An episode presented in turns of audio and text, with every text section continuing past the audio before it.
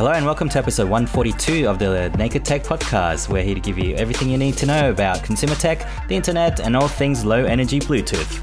I'm your friend Jeff Kim. My name is Calvin Lee, and today I am part Android. Part Android, the other part, I guess, still human. Barely. Compared to Zuck, I'm very human. The reason why I'm saying that is today I'm passing my voice through a tool called the NVIDIA RTX Voice. The job of this app is to remove any background noise. So whether it be my kids screaming, my wife doing things in the background, it should be able to eliminate all of that. I guess the audience will never know because they won't. They'll never know anything. Yeah, that's right. Because I think I've noticed since we've been streaming this on video, the last couple of times we've done this, I did notice that you're like muting your mic sometimes when you're not talking. Yeah, isn't it crazy? You don't have to do that now. Yeah. No, I think I've learned so much since we started streaming on Twitch. For example, I can't wear bad t-shirts anymore that I wear to bed. It's it's our podcasting sort of ritual where I wear comfy clothes. That's got to go. I think good lighting matters. I was way overexposed. I had to change my camera settings for the webcam. Just things you never had to think about when you're just doing a podcast, which is, strange considering I've been doing it for like 5 years now. It is 5 years, actually. I was going through, I don't know, one of these, this time 5 years ago, 6 years ago. So I think we started December 2014, Kelvin. Sounds about right, doesn't it? Yeah. No, sounds about right. Yep, so 142 episodes in. I think there's a few missing episodes here and there, but I think we're doing pretty good compared to some of the other things that have sort of come and gone over the years. Can I tell you about a Netflix show I've just gotten into just in the past week? It's crazy. Any new Netflix show to watch? I'm up for it. Actually, I got two recommendations in this isolation era. So the first one is actually quite a fun one. It's called Middleditch and Schwartz. So this is a two comedy act that does a lot of improv stuff, and it's actually amazingly funny. It's the guy from Silicon Valley, right? It is, yeah. That's Middleditch, and the other guy I haven't really heard of before, but he's just as good. So basically, just two guys on a stage for about 40 minutes, just acting out a situation. That they usually have a bit of a conversation first for about first 5 minutes with the audience. They get some ideas. For example, the last one I saw just now was, it's set in a law school where strange things happen. You just have to watch it. It's kind of builds up, and the performances are actually hilarious. And Middleditch, I've got like so much more respect for him now. What did Middleditch do? He doesn't look familiar to me. So he's the guy from Silicon Valley. So he's the guy Middleditch, right? Schwartz is the other guy. Gotcha. Yeah, Schwartz is the other guy. Yeah. So he, he plays a bit of a dweeb in Silicon Valley, like pretty shy, but like that's just one of the characters he might play on the show. On this show, he's actually totally different to that character in Silicon Valley in real life. Actually, you never know. Actually, yeah. The other one is called the Midnight Gospel, which is a crazy, trippy animation. And there's a lot of like synergies in terms of what I've been trying to like listen to lately. It's almost like if I can pitch this show on Netflix, because a lot of people do that. So this guy, his name is I've forgotten his name. It's Darren. Actually, I'll come back to the name of the guy that he created. But he actually has a podcast that's been going for like over 300 episodes, and if you can think of this, it's like it's a recording of a podcast where they talk about all kinds of mythical and, they do a lot of drugs as well, but like getting into these like flow states, with different brain states, which is I'm sort of trying to get into. Actually, I might park that for another episode, but then layered on top of that is the actual animation, which is, I guess you could kind of say some of the trips they go on is sort of made through the animation maybe, but like, yeah, it's hard to describe. It's just, I think the best word to describe it is it's trippy.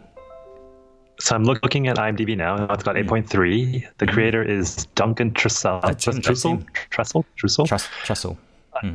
So I saw the trailer on YouTube, and I immediately just went, nah, it's totally wacky. It's trying to be a whole, Rick and Morty type ripoff. So it's good to hear you say that. It's got the wackiest description. So it says Clancy, a spacecaster with a malfunctioning multiverse simulator who leaves the comfort of his home to interview beings living in dying worlds. If that doesn't describe you, I don't know what does. Like, seriously, that should be you. Just replace Clancy with Jeff Kim, and there you go. I feel like those two shows that I just described are probably the two extremes of my personality, maybe. So somewhere in between, I'm there, I think. So you're probably right there. Yeah. Yep. But anything Sounds you good. Found interesting in the last week before we get onto the show? I've finally succumbed to getting Disney+. So Ooh. I've finished The Mandalorian. I couldn't stand the first 8 episodes of the last season of Clone Wars, and I'm trying to get back into Rebels. So I've just caught the end of season 3. The start of season 4 is slow. I don't know why all Star Wars animated TV series is like, why is the first few episodes so bad? It doesn't even ramp up too much anymore. Anyway, once I finish Rebels, I think we can do a whole episode on the Star Wars TV side of things on Disney+. Yeah, and don't forget, so there's 2 more episodes coming. There'll be one on Friday coming up. But then, because the Monday following is May the 4th, the finale will be dropping on that Monday. So I'm really looking forward to it. I've actually been a fan, like despite all the criticisms, I've been a fan of the season 7 of the Clone Wars. I think the last 2 have been pretty much the best Star Wars, full stop. That I'm gonna like go right up there. It's the best Star Wars I've been the whole Ahsoka and Darth Maul and yeah. Yeah, I not to get into too much, but I rewatched the battle between Vader and Ahsoka, and that was a good fight scene too. I think comparable to what we saw between. You know what? We're not going to spoil it for anyone. Let me just finish the season. We'll come back to it, and then maybe we'll do a season review of Star Wars on Disney+. I think that's worth it. Perhaps on Star Wars Day, Kelvin. But yeah, on with the show. On with the show, we've got some Apple news to start off. That's right. So this is a bit of a rumor because it happened on MacRumors.com. I'm going to let my brother from another mother, Dave Lee, just introduce what exactly is going to be coming in terms of the MacBook lineup in 2021. So, the rumors have been floating around forever, but we've gotten some really good confirmation recently from Ming-Chi Kuo. We're going to be seeing an ARM-based MacBook in 2021. Now, the difference, for the people that are unfamiliar with this stuff, the difference between a Intel-based MacBook, which is every single MacBook that's available right now, versus an ARM-based one is the chip inside. So instead of an Intel or AMD processor, this would be running a custom processor designed by Apple in-house, completely customized to whatever their needs or wants are. So this is going to be a huge hit for Intel if the rumor is true. Intel's already suffering on the consumer front with AMD doing so well. AMD also recently launched its 4000 series laptop processors that apparently are amazing as well. So Intel's going to lose a bit of its market share in the laptop world. If this is true and Apple can, is creating their own silicon based on what they currently use in the iPads, the iPhones and whatnot, this is going to be huge, right? I mean, Apple will now no longer have to depend on Intel for anything at all, which is super interesting. Is this also like a bridge for all like Mac devices to go to their own chipset? Like the A14s, A15s. I think it'd be a stretch to push the Mac Pros to use these new ARM-based processors because you're going to need the i9s to really fulfill that pro class. The biggest roadblock for Apple is the software. So just to quickly go through it, the AMD chips and the Intel chips that you see in your computers, in every single computer practically, is based off a architecture that is x86. ARM is a totally different architecture, so the software that's been developed for x86 is not going to work for ARM. So Apple is working hard to rejig all its software. You know, what is it called? iWorks. It's still called iWorks. But the other GarageBand and things like that, it's going to have to be re-architectured for ARM. But Adobe, you know, has to be re-architectured. Browsers have to be re-architectured, so on and so forth. Now, Microsoft also has an ARM-based Surface device, so there is push from the bigger sort of software providers out there and hardware providers to focus on ARM so they can control their own hardware and software, which is a huge hit for Intel. Mm-hmm. Yeah, so Adobe would be one of those, wouldn't they? Yeah, and I think Adobe stands to win because they can cover, you know, a much bigger proportion of the market, and ARM processors might be better than Intel and AMD. So we'll see. Okay, interesting stuff. That's not till 2021 though. That's right. But if you're thinking of buying a laptop and you want the latest and greatest, and you want to see what Mac can do with their own processors, you might want to hold out a bit. Okay. Well, let's sort of coming back to 2020, present day April, whatever it is. It was Anzac Day yesterday, 25th. Just a few days before that, however, the government actually, no, that's not true. Even today they announced the COVIDSafe app. That's what they're calling it. I think last week we talked about this, and they were going to call it COVID Trace, but I think wisely they decided not to use the word trace in the name of the app. So it's called COVIDSafe now, which is kind of close to COVID Trace, but that's officially launched as of 6 p.m. today. So if you hit the App Store, your Google Play stores, you will see it. They're not Apple... At least for Apple, they haven't advertised it on the App Store just yet, but I expect that to happen tomorrow. Now, as with most of these like government, launches, it's if you have a look at the rating, it's like 2.3 or something like that, and most of that is because they actually launched the app before the 6 p.m. time slot where you could actually register. Like if you downloaded it, say like 3:30 p.m., like all you got was like a grey screen. So everyone's like, if you're in the App Store, everyone's just saying, hey, how do I register for this thing? I can't do anything. It doesn't work. So, right. Yes, that's a bit funny, but, it is a government after all. Here is, I'm going to play a little bit of the TV ad that's going to be playing on your screens for the next so many weeks. It's why we've introduced the COVIDSafe app. With your privacy protected by law, COVIDSafe keeps a secure note of other users you've been near if you have to go out. So, if they test positive for coronavirus, you'll be notified. It'll help us stop the spread sooner so we can get back to the things we love. Download COVIDSafe today. Authorised by the Chief Medical Officer, Canberra. And on that, I'll introduce the Chief Medical Officer here in Canberra. Thanks, Minister. Sorry, I left a little bit at the end there, which was at the press conference. A little bit of a lip smacking. Yeah, both lip smacking. That was gold there. I mean, we all do it, but like that was very noticeable. It was authorised by the CMO, Chief Medical Officer, Brendan Murphy. He's doing a pretty good job out there, but we talked about the technology. It's not about location and GPS. However, it's using low energy Bluetooth to just sort of basically pair with the person next to you. And one follow-up, I should probably say, it wasn't 15 meters. The distance is actually 1.5 meters.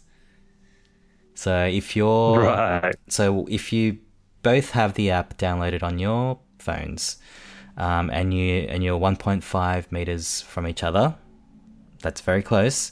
For longer than 15 minutes, then you basically pass your ID onto each other, and say one of you gets positive, then I guess the authorities who might check that phone, which has the tag for the other person's phone, will be contacted.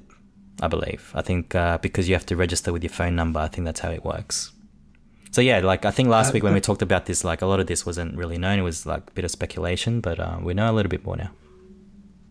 1.5 meters for 15 minutes, like, and if you are social distancing, like what sort of like percentages are they looking at? What sort of percentage of the population they're looking at, right? I mean, I guess if you work at Coles or Woolies or something, I guess, like, but still, like, yeah. The thing about this is, like, they're saying it's a voluntary download, so, you know, they're pushing for 40%. However, you'll be, like, hearing messages like, well, you know, the more people download this and start using it, the faster we'll, you know, lift the restrictions around social distancing. So imagine, like, when they do lift some of the, you know, the big crowd. So, you know, I think at one point it was like 100 was the limit for, like, a, you know, even you were able to go to the cinema, right? You're able to watch movies. Right now you can't do that, but maybe when they get to a certain point, they'll say, okay, 100 people in a cinema. In that situation, you probably will be 1.5 meters away from someone for longer than 15 minutes. So yeah. Got you. So the scenario that plays in my head is, for example, let's just say they're trying to catch someone who's running from authorities, but they have his phone. Mm-hmm. And he has the app installed. Can they find the people who were close to him for 15 minutes or longer? Like, a lot of the reports are talking about this mission creep. So, you know, that would be considered mission creep. They do. The message is, no, we're going to use this solely for contact tracing purposes, for the health authorities to try to... I think they're calling them health detectives, which I kind of like. Got you. Because it is a puzzle they need to solve, right? Because the other thing I read was, I believe the Attorney General has made it illegal for the police to access any part of this app. So yeah, I guess that's a good thing. Yeah, so in the ad, they did talk about it will be written into law, and that hasn't happened yet. So it's kind of amazing that they've launched the app before that. I think it's going to happen this week, but it will pass into law, all those things that we described during the week. Now, are you going to install it? I am not. Yeah. I mean, there's a couple of things. You know, there may be a push to do this, like, say by Wednesday this week, you know, maybe the numbers are like 5%, right? So, like, they're gonna make us feel guilty. They'll be like, well, hey, if you want to go outside and do stuff, you're gonna have to do it. I think the worst case scenario for everyone is like, well, what else can they do, right? They can do stuff like further encouragement in inverted commas, like maybe they're blocking benefits, maybe they'll end up you know, blocking your tax returns, stuff like that. Hey, give me a discount on my car registration or something, you know what I mean? Yeah, or even, you know, health insurance and that sort of stuff, perhaps. Yeah, so a lot of these are, I think, still on the cards. It'll be interesting. This is a bit of an experiment in itself. Like, this is almost like a what do you call it? Like a, not a vote. Like, well, it's a vote of confidence for ScoMo's work so far, right? Like, if people do start downloading it, yeah, maybe they kind of like the way he's been approaching things. Well, for me, the reason why I'm not going to download it is because I'll be a useless data point. I am seriously not close to anyone for longer than 15 minutes at that distance. I'm just a useless data point. Yeah, and I think most of us will be until these restrictions are lifted. I'm going to play a bit of a funny clip. Just think back to about 5 minutes ago when I did play the ad. I saw a YouTube of someone, like, collecting all the COVID related ads from all these different companies. Like, you're talking about you know, Apple and Samsung and BHP. I think I saw you know, a lot of the car companies as well. They got a lot of these ads about how they're helping us in these trying times, etc. And all the ads apparently sound the same. Here it is. We'll be here for you. We're still here for you. We're with you. We're part of your community. So you can trust us. You can count on us. And we'll get through this. Together. Together. Together. Together. Together. Together. Together. Together. Together. Yeah, so someone did a supercut of that. That was a pretty amazing video. So I'll sort of put that in the notes. Go check it out. Together. Forever. Together. Yeah. As a community. Yeah. That's right. Another implication of all of this stuff that a government are pushing through Parliament and written into law is another thing that they announced during the week, which was our treasurer, Josh Frydenberg. Frydenberg? Frickenberg. Sorry, okay. Josh Frydenberg. He announced that mandatory code will be delivered to have Australian media companies compensated by Facebook and Google. So they basically want Facebook and Google to pay a little bit of, I don't know, tax, you can say, to news.com or who are our media outlets? Nine and NBC, is that still a thing? It's not, is it? Nine MSN? Is that still a thing? Yeah. Yeah. So it's dependent on the amount of traffic that comes into Facebook from these sources, the other way around. So zero details have been announced. Let's just play a clip from ABC News. It's time the tech titans were held to account. A mandatory code of conduct's coming to force the likes of Google and Facebook to pay for news content they pilfer from Australian media outlets. We believe this is a battle worth fighting. But enforcing it will be hard. No other countries managed to do it. Pilfer content from my... Okay, yeah. So here's what publishers are pissed about, right? Mm-hmm. People are reading the articles in Facebook and not going to their platforms for the ads to appear. Is that what they're pissed about? Can they actually do that? Can they actually do that? So I'm trying to figure out what they're pissed about. Yeah, what exactly are they pissed about? In Australia, especially, a lot of the subsidiary newspapers, so regional newspapers, suburban newspapers in like Sydney and Melbourne, they're all like not printing anymore because. So this is actually something they started. This was when ScoMo was actually treasurer, like 18 months ago. He asked the ACCC, which is the Australian Competition and Consumer Commission, I think, to look at this. They saw that 8 to 14% of all results that show up on Google are actually news articles. In Australia, at least. So a lot. I guess Google is let's sort of take Facebook out of the picture for now because that's a bit more random. But at least for Google, I think a lot of the eyeballs to the publisher content is coming from at least Google, right? Because they're like most things. Yeah. But also aren't these media publishers thinking about the world without Facebook and Google, where no one is finding your content? So here's the story, right? Mm-hmm. There's a lot of news that is being linked from in these platforms. So it's created a bulk of people to go to these platforms to first view the content before they click through. Be very careful what you ask for. Google and Facebook, there's nothing to stop them from starting their own publishing teams, their own reporters to cover all this news without these publishers. They're big enough to do that. Yeah. So I got a statement from. Not going to work out.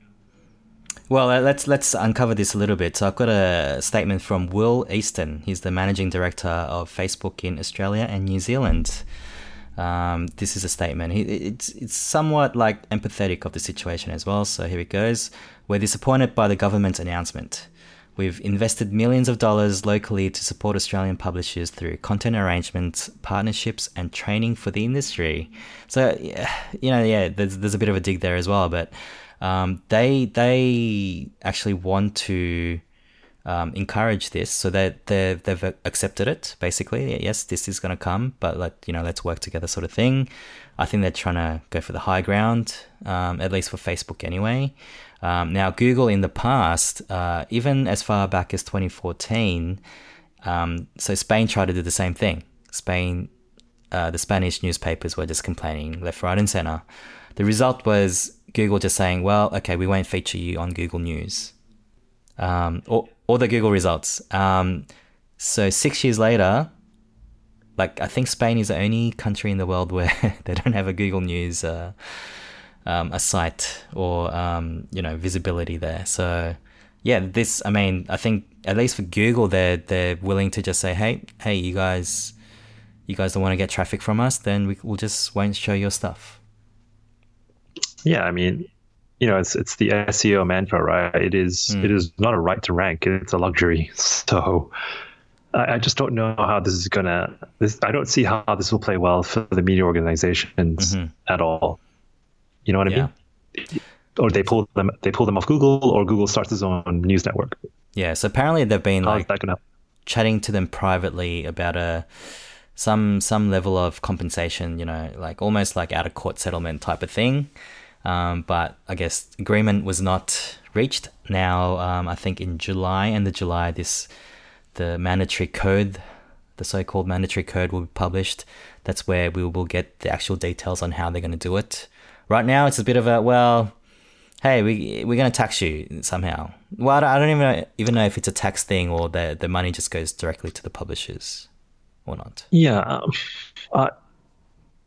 it's there are networks outside of Facebook and Google, and you know, if you and I had a consulting firm to advise these media organizations, wouldn't it to be explore these channels, explore Instagram, Telegram, explore them and see how you can use them to find your own segment of readers. You're not going to win this one. You're just not going to. Yeah, because the truth is the media industry in general is like been dying a slow death for at least 15 years. It's been a steady decline for 15 years. Yeah. And to just like blame the big tech guys, I think, yes, there's a bit of an element there, but like, This is not going to solve the underlying issue, is it? Also, it's heavily politically motivated, obviously. So I don't think this will help the industry. Yeah, expect to see all these articles from the actual publishers that are asking for the money to be positive, spending this in a positive way to the government. So I think it's another one of these like, well, would Friedberg have come out and said this if it wasn't for this current COVID situation? I'm not sure. Like, I feel like I read an article from BuzzFeed America saying, hey, I think all the other countries should follow Australia. You know, I think the Irish Prime Minister actually came out and said, yes, we're going to definitely look at this anyway. So I think it's probably a bold move, quite calculated, I think, as well. But interesting times, nonetheless. No, can't wait to see what happens. Yeah. I've got another bit of Facebook news here. I will let VentureBeat tell the story. The social networking company said Wednesday it'll spend $5.7 billion to take a nearly 10% stake in Jio Platforms, a company based in India helping to take local grocery stores online. The deal is Facebook's biggest purchase since it shelled out $22 billion for WhatsApp 6 years ago. Wow, 6 years ago. I didn't realize it was that long ago. I didn't realize that. Yeah. It's the biggest purchase by far. So this is actually 5.7 billion American for 9.99% stake into this Indian company. A little bit about this company. I don't know if you heard of these guys before, but the actual conglomerate that they mentioned is called Reliance Industries. It's owned by a guy called Mukesh Ambani. He's the richest person in India. And he's valued at $52 billion. 52? Yeah. I think just for comparison, Elon Musk is at $30 billion right now. Yeah, so he's one of the richest people on Earth. And he's allowing Facebook to take 10% of that cut. Now, Jio, I think they call it Jio Platforms, but it's a series of like small businesses like grocery stores. So if you can imagine these scattered all around India, right? And they're going to introduce some way to connect into WhatsApp. India is also one of the biggest users of WhatsApp in the world. They have 600 million users, like daily users. That's crazy, right? Nuts. That's insane. So a lot of synergy there. I've got Scott Galloway from the Pivot podcast. He's got a couple of theories and I really like them. He's, you know, he grates me a little bit sometimes, but he actually does have a few smart things to say every now and then. What this looks like it is basically a multi-billion-dollar investment in an attempt to monetize the 600 million WhatsApp users in India. Yeah. There's something called GeoMart that is exceptionally popular among Indian small businesses. And the thinking is, all right, let's take the small businesses and connectivity of small businesses. Let's put them on WhatsApp and let's try and turn WhatsApp into an e-commerce platform on top of a 600 million strong user base. And then maybe import those learnings to the rest of the world and turn WhatsApp into what is probably could be the next Instagram. And that is drives the real value at Facebook. So Instagram as in driving value, but I think in terms of user experience, it'll be more like WeChat. Yeah. Mm. Yeah, I mean, they're just copying the WeChat model, right? Where you can buy stuff, you can do everything on WeChat. It's a super app. So is Facebook trying to build a super app in India? I think that'd be interesting. Well, I think they already have the framework with WhatsApp. So I think I totally agree with this. This is a play to almost experiment with the Indian audience. I know for a fact that they can't live without WhatsApp in India. Heavily relied on, so this if this works, then take that model elsewhere. So that's the play. It's kind of like interesting that it's happening now, but why not, right? Zuck is as we can see from the next story, probably ambitious as always, looking at opportunities to become a trillionaire. That's right. Here's his mugshot on Twitch, if you're looking at it. It's a YouTube video we're about to play on him launching the latest Zoom rival, Messenger Rooms. To video rooms. The major difference between video calling and video rooms is that with video calling, you're actually calling someone or multiple people and ringing their phone. With video rooms, you set up a room and invite people to join ahead of time, usually by sending around a link. And, until now, across our products, we've really focused on video calling. But today, we're going to discuss a new product that we've been building called Messenger Rooms. And the basic idea with Messenger Rooms is that you should be able to create a room for any activity or any event that you want to hold. You should be able to just send people a link, and then they should be able to drop by and hang out with you over video presence. And you should be able to invite anyone you want to your room, even if they don't have a Facebook account. So we want to make it work in WhatsApp and Instagram, and we also want to make it work for people who don't have accounts with any of our services. It's incredibly easy. You just send a link, and that's it. People. Sounds kind of familiar, Kelvin. I know. The reason why I never cut clips too short is because I just want to give you a flavor of the way Zuck presents these new, services, platforms, apps. It would have saved him a minute and 15 seconds if he just said, "We are launching a Zoom-like service. Enjoy." Yes, it's just like people know what video conferencing is. I think they do now, and yeah, they do now. And for him to try and explain to such detail, I never understand why.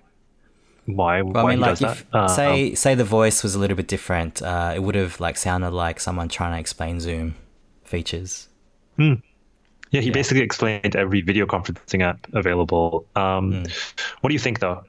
So you don't need a Facebook account or any account to tap into this, just like Zoom. You can use it in Instagram, WhatsApp, and Facebook, so it's integrated somehow. I haven't seen it yet. I think it's a long time coming. Will it be good? So far, the verdict's out there, but I can't wait to try. Yeah, I think I'll definitely give it a go. I think one of the reasons why Zoom has been so popular, I think possibly the main reason, is that it wasn't Facebook in a way. So it'll be interesting. UI and features wise, it'll be just as easy. I don't know, what is the penetration rate for Facebook? It's got to be close to 90%, right? So even if you don't have it, it's going to be easy. So that could be a slight security concern there. But just because, I love House Party because there's that social element.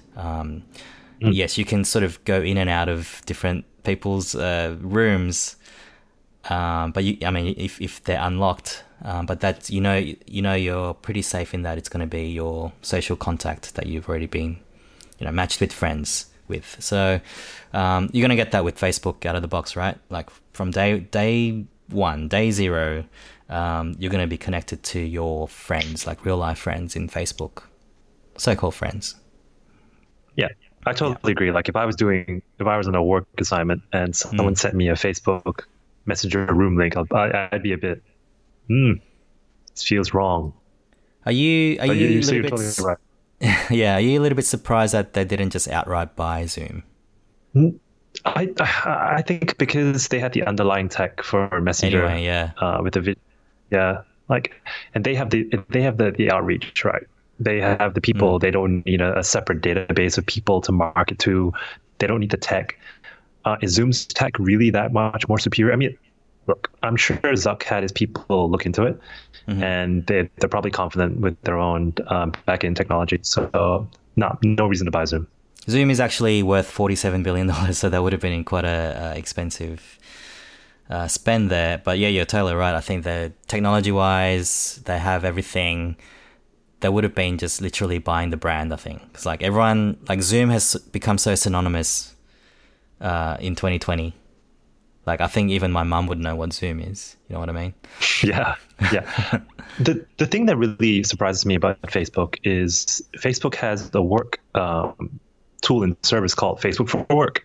So it's basically like Facebook.com, but only for your colleagues and everything. I never understood why that never took off. I guess the same reasons why, why we think this won't take off for work. It's because it's Facebook and Facebook isn't LinkedIn. So I can see how this is useful for Facebook for work. And it's a good product sort of to add into that.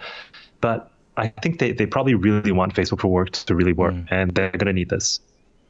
Zoom, the rise of Zoom, just going back to that a little bit, just sort of occurred to me while you're talking there. The rise of Zoom actually reminds me of the rise of Facebook initially, like in 2008. Just in that, like, do you remember that period of time when, like, everyone just got on it, right? It's like, I think it was the first time where, like, emails were sent out to join a service. Like, I know, like, that happens everywhere now, but I think Facebook were the first ones to do that. And it was just so easy. Yeah. It was, like, literally nothing too different to MySpace at the time. Rest in peace. But the onboarding was so easy, and I think the Zoom onboarding has sort of been that same sort of level of easiness. Now, okay, so you mentioned Messenger, or he mentioned Messenger. So they're actually going to go ahead with Messenger Video as well, which will allow 50 people. So this is different to the Rooms one, I believe. Rooms is going to be part of the Messenger app as well, or a separate app. I'm not sure if we know this yet. There's WhatsApp video still exists. They're going to lift that to 8 people. And also there's video in Facebook dating. Oh, I forgot about Facebook dating. I think most people forgot about that. Yeah. I think everyone is stepping up, whether it be Facebook, Google, they're all going to try and make their video conferencing service better, because I think this is the way of the future. I think things will never go back to normal after COVID-19. And, I was reading this article about Slack. They're going to push the reopening of their office to September 1. If anyone, Slack should be the company that's leading the way for moving large enterprises, to work from home. So things are going to change. Things are going to change fast. Slack is going to play a much bigger role. Zoom, any video conferencing service is going to all have to up their game. Yeah, speaking of which, Google Meet will now be accessible from Gmail. So I don't know if that's the G Suite product, Gmail, but everyone's getting in there. Verizon just recently acquired BlueJeans network as well. Yeah. So this is I've been on a few interesting space. Calls. Yeah, I've never been able to connect. But it's more of a network access, I think. But everyone's getting in the game. It's probably the right time to do it as well. Yeah, no, agreed. I think that should about do it. Yeah. Wow. Thank you, everyone, for listening into episode 142. If you want to hear more of this good stuff, please go to the website, nakedtechpodcast.com. You can reach us on any of the social networks, including Twitch. Don't forget to subscribe to our YouTube channel. That's Cal out. Jeff out. Salute out. Salute, yeah, exactly. I don't know why I did that. It's so strange. Listening and watching. Yeah, listening and watching. I don't think 30 minutes is not possible in COVID. What are you at now? 41? Is that 41? Huh? 41 minutes? What was that? Yeah, that's what I'm seeing on Twitch. Oh, is that what you... Okay, that...